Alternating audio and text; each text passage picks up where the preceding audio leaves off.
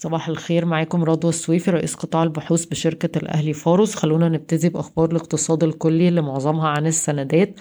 قال وزير المالية المصري أن مصر ستعاود الانضمام لمؤشر سندات الأسواق الناشئة التابع ل JP Morgan آه، بوزن نسبي حوالي واحد وتمانية من عشرة في المية في المؤشر وهو ما قد يجلب تدفقات دولارية في الديون المقومة بالجنيه المصري. وقال آه، برضو إن مصر هتنضم لمؤشر السندات الخضراء لبنك JP Morgan بوزن واحد واتنين من عشرة في المية ولكن لن يتم إدراج الدين المصري في Euroclear حتى النصف الثاني من عام عشرين اتنين وعشرين. وتتطلع الدولة إلى إصدار سندات خضراء بقيمة 750 مليون دولار في وقت لاحق من عام 2022 ينبغي استئناف برنامج الخصخصة الحكومي في مارس 2022 بالنسبة لأخبار الشركات تخطط طاقة عربية التابعة لشركة القلعة للإدراج في البورصة المصرية في عام 2023 وتستهدف استثمارات بقيمة مليار ونص جنيه. آه، هيتم إنفاقها على إضافة محطات بترول آه، وغاز جديدة وكمان هتستثمر في محطات تحلية مياه البحر والطاقة الشمسية. آه، تم إدراج ست تحالفات على القائمة المختصرة لتطوير وتحديث محطات محولات السد العالي وخزان أسوان واحد واتنين.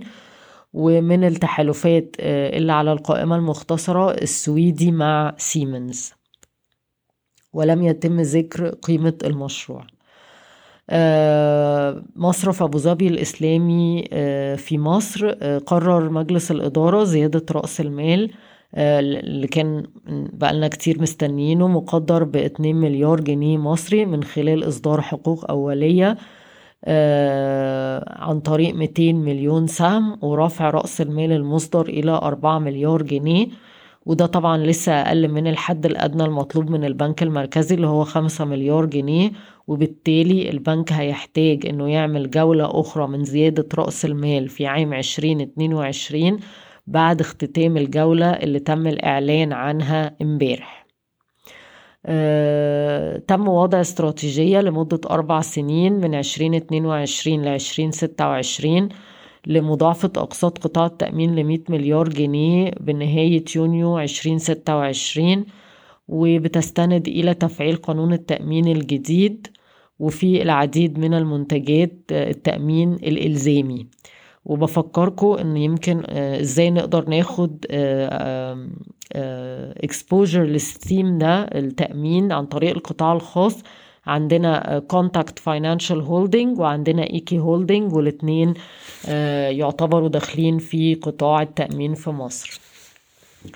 آه، أعلنت فوري أنها سجلت قفزة في قيمة المعاملات لتصل إلى 6 مليار جنيه من خلال ماكينات فوري اللي هي ضعف السنة اللي فاتت وخمسة مليار جنيه عبر البوابة الإلكترونية اللي هي أربع مرات العام آه، اللي قبليه ودي أرقام عشرين واحد وعشرين إجمالي في السنة. عبور لاند آه، سجلت صافي ربح في الربع الرابع آه، خمسة وتسعين ونص مليون جنيه بارتفاع تلاتين في المية على أساس سنوي وأعلنت عن توزيع أرباح خمسة وستين قرش للسهم بعائد عشرة ونص في المية وبيتم تداول السهم عند سبعة وسبعة من عشرة مرة مضاعف ربحية لعام عشرين اتنين وعشرين. تعاقدت إعمار مصر مع Radcon Development و Solid Construction للبدء في أعمال آه، المرحلة الأولى من مشروع بلفيل في الشيخ زايد بتكلفة واحد واتنين من عشرة مليار جنيه مصري. شركة مدينة نصر بالنسبة للاكتتاب في آه، زيادة رأس المال مليار ونص جنيه من مليار ونص جنيه مصري لمليار و وتسعة من عشرة مليار جنيه هو هيبقى في الفترة من خمستاشر فبراير لستاشر مارس ويحق للمساهمين اعتبارا من عشرة فبراير آه، الحصول على آه، حق تداول في الاكتتاب.